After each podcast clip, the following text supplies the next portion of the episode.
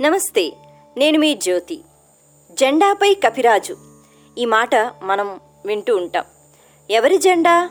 అర్జునుడు కురుక్షేత్రంలో వాడిన ఆ రథం ఏదైతే ఉందో ఆ రథం పైన ఉన్న జెండా. అక్కడ కపిరాజు అంటే ఆంజనేయ స్వామి ఆయన చక్కగా కూర్చుని ఉన్నట్ట ఆ జెండా పైన. ఎందుకు అంటే తన అనుగ్రహాన్ని తన శక్తిని అందించటం కోసం అర్జునుడికి. మరి ఆంజనేయ స్వామి రథం మీద ఉన్నాడు కూర్చుని ఉన్నాడు కాబట్టి ఎటువంటి హాని జరగకుండా చక్కగా క్షేమంగా ఆ రథం ఎక్కిన దగ్గర నుంచి మళ్ళీ యుద్ధం అయ్యేంత వరకు కూడా ఆంజనేయ స్వామి యొక్క అనుగ్రహం కూడా పరిపూర్ణంగా ఉంది అని మనకి ఈ మాట చెప్తుంది జెండాపై కపిరాజు అని అంటాం. మరి యుగాలు మారిపోయాయి. ఇక్కడ మనకి ఆంజనేయ స్వామి రామాయణం అంటే త్రేతాయుగం. ఇక ద్వాపర యుగానికి వచ్చేటప్పటికి మహాభారత యుద్ధం. మరి యుగాలు మారిపోయిన ఆంజనేయ స్వామి అనేటప్పటికి ఆయన ఇలా జెండా మీద ఎందుకు కూర్చుని ఉన్నాడు? కారణం ఏంటి? అర్జునుణ్ణి ఎక్కడ కలిశాడు? ఈ కథ గురించి ఈరోజు మనం మాట్లాడుకుందాం. మీరు వింటున్నారు రాగా ఒరిజినల్ మన సంస్కృతిలో ఈరోజు మనం జెండాపై కపిరాజు అంటే ఆంజనేయ స్వామి వచ్చి ఆ రథం పైన ఉన్న జెండా ఆ జెండా పైన కొలువు తీరి ఉన్నాడు తన అనుగ్రహాన్ని ఇవ్వడానికి కారణం ఏంటి? ఆ సందర్భం. అంటే ఏ రకంగా అర్జునుడు ఆంజనేయ స్వామి కలుసుకున్నారు. దీని గురించి మనం మాట్లాడుకుందాం. వాస్తవానికి యుగాలు మారినా అసలు ఎన్ని తరాలు మారినా ఆంజనేయ స్వామి చిరంజీవి ఆయన ఎప్పుడూ ఉంటాడండి. అంతెందుకు భక్తి శ్రద్ధలతో మనం రామనామ స్మరణ చేసుకుంటే చాలు అక్కడికి వచ్చి కూర్చుంటాడు ఆంజనేయ స్వామి. ఇలా రాముణ్ణి స్మరించుకోవాలి అని అనుకున్నప్పుడు మనం రామనామాన్ని స్మరించుకుంటే ఆంజనేయ స్వామి కూడా అనుగ్రహిస్తాడు శ్రీరాముడు కూడా అనుగ్రహిస్తాడు. అయితే మరి అర్జునుడు ఆంజనేయ స్వామి ఏ సందర్భంలో కలుసుకున్నారు? ఒకనొక సమయంలో తీర్థయాత్రలు చేస్తున్నట్ట శ్రీకృష్ణుడు అర్జునుడు. వాళ్ళిద్దరూ దక్షిణ భారతదేశం ఈ ప్రాంతంలో వాళ్ళు తిరుగుతూ అక్కడున్న పుణ్యక్షేత్రాల్ని వాళ్ళు దర్శించుకుంటున్నారట. అప్పటికి ఇంకా యుద్ధం జరుగుతుందని కానీ యుద్ధం గురించి ఏమీ తెలియదండి. అయితే అలా వాళ్ళు తిరుగుతున్నప్పుడు రామేశ్వరం రావడం జరిగింది. అక్కడ శ్రీరాముడు నిర్మించిన ఆ శివలింగం స్థాపించిన శివలింగం. దాన్ని చూడడము దానికి పూజలు చేయటం ఇవన్నీ జరిగిపోయాయి. ఆ తర్వాత సేతువుని చూశాడట రామసేతు. రామసేతుని చూసిన తర్వాత అర్జునుడికి మనసులో ఎన్నో సందేహాలు. అయితే ఆ సమయంలో శ్రీకృష్ణుడు అక్కడ లేడు. కానీ ఆయన మనసులో సందేహం ఏమిటంటే శ్రీరాముడు అనేటప్పటికీ ఆయన అంటే ధనస్సు బాణం ఆయన ప్రయోగించే విధానం ఒక్క బాణం అని అంటారు. ఒకే ఒక బాణం చాలు రాక్షస సంహారం కోసం అంతటి శక్తి ఉన్న మహానుభావుడు.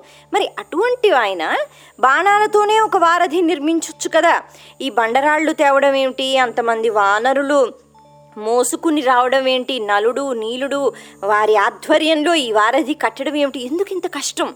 ఎందుకు ఇంత సమయం వృధా శక్తి వృధా? ఇవన్నీ ఆలోచించట. అలా ఆలోచిస్తున్నప్పుడు వెంటనే అక్కడికి వచ్చేసాడు ఆంజనేయ స్వామి. ఎందుకంటే రామనామం ఎక్కడ వినిపించినా రాముడి గురించి ఏది ఆలోచించినా ఆయన అక్కడికి వచ్చేస్తూ ఉంటాడు. వచ్చి నీ మనసులో ఉన్న సందేహం ఏమిటని అడిగేట.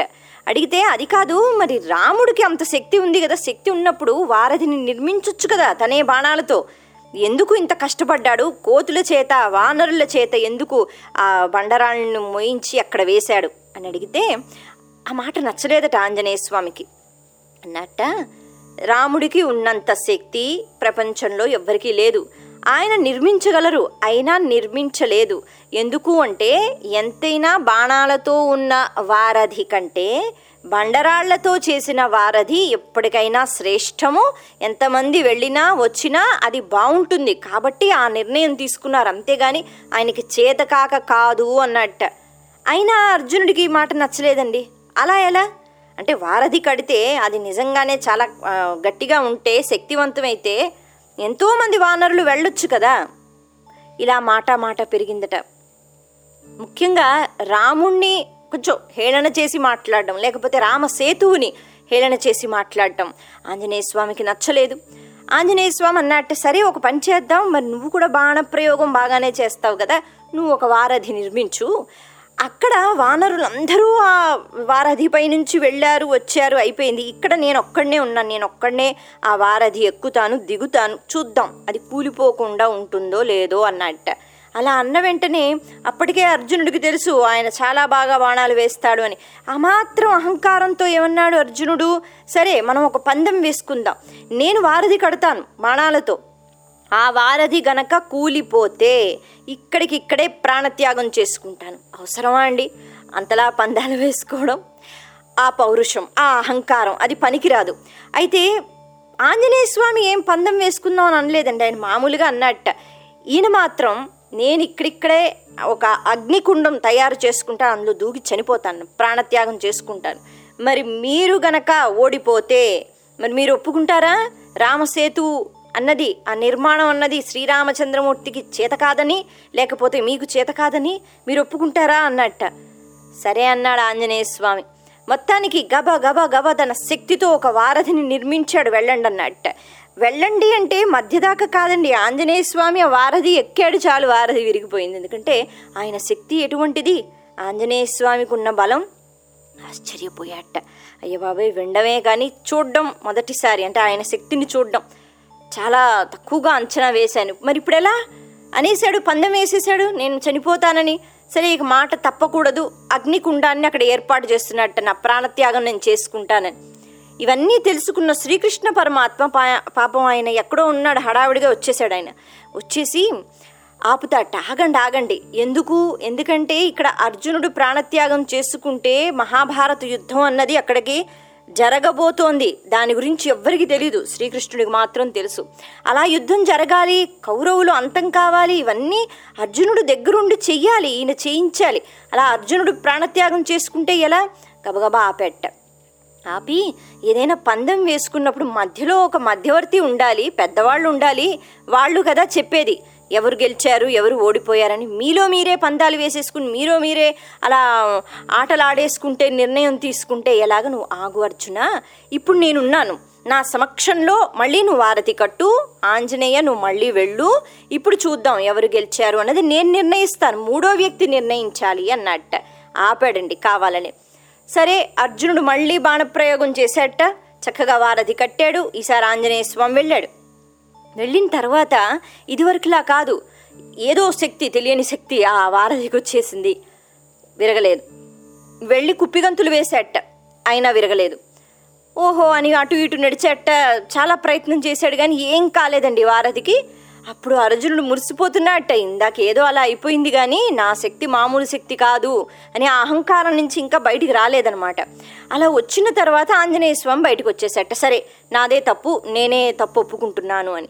అలా ఒప్పుకున్న వెంటనే వాళ్ళిద్దరూ శ్రీకృష్ణుడి వైపు చూసిన వెంటనే శ్రీకృష్ణుడికి విపరీతంగా రక్తం అన్నది కారుతోందటండి. వీపు నుంచి ఇదేంటిది? మనమేదో పందెంలో ఉంటే ఈయనకేం జరిగింది? శ్రీకృష్ణ నీకేం జరిగిందని కంగారుగా అర్జునుడు వచ్చినప్పుడు మరి ఆంజనేయ స్వామి అంతటి శక్తివంతుడు నా వీపు మీద ఆయన ఎక్కితే నా వీపు పరిస్థితి ఇలాగే ఉంటుందన్నట్ట.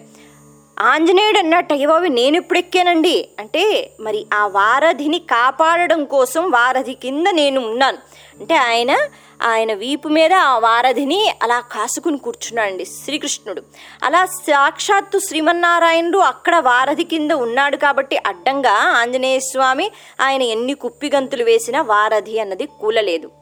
ఇలా ఎందుకు చేయాల్సి వచ్చింది అంటే అర్జునుడు అవసరం ఆ ప్రాణత్యాగం చేసుకోకూడదు.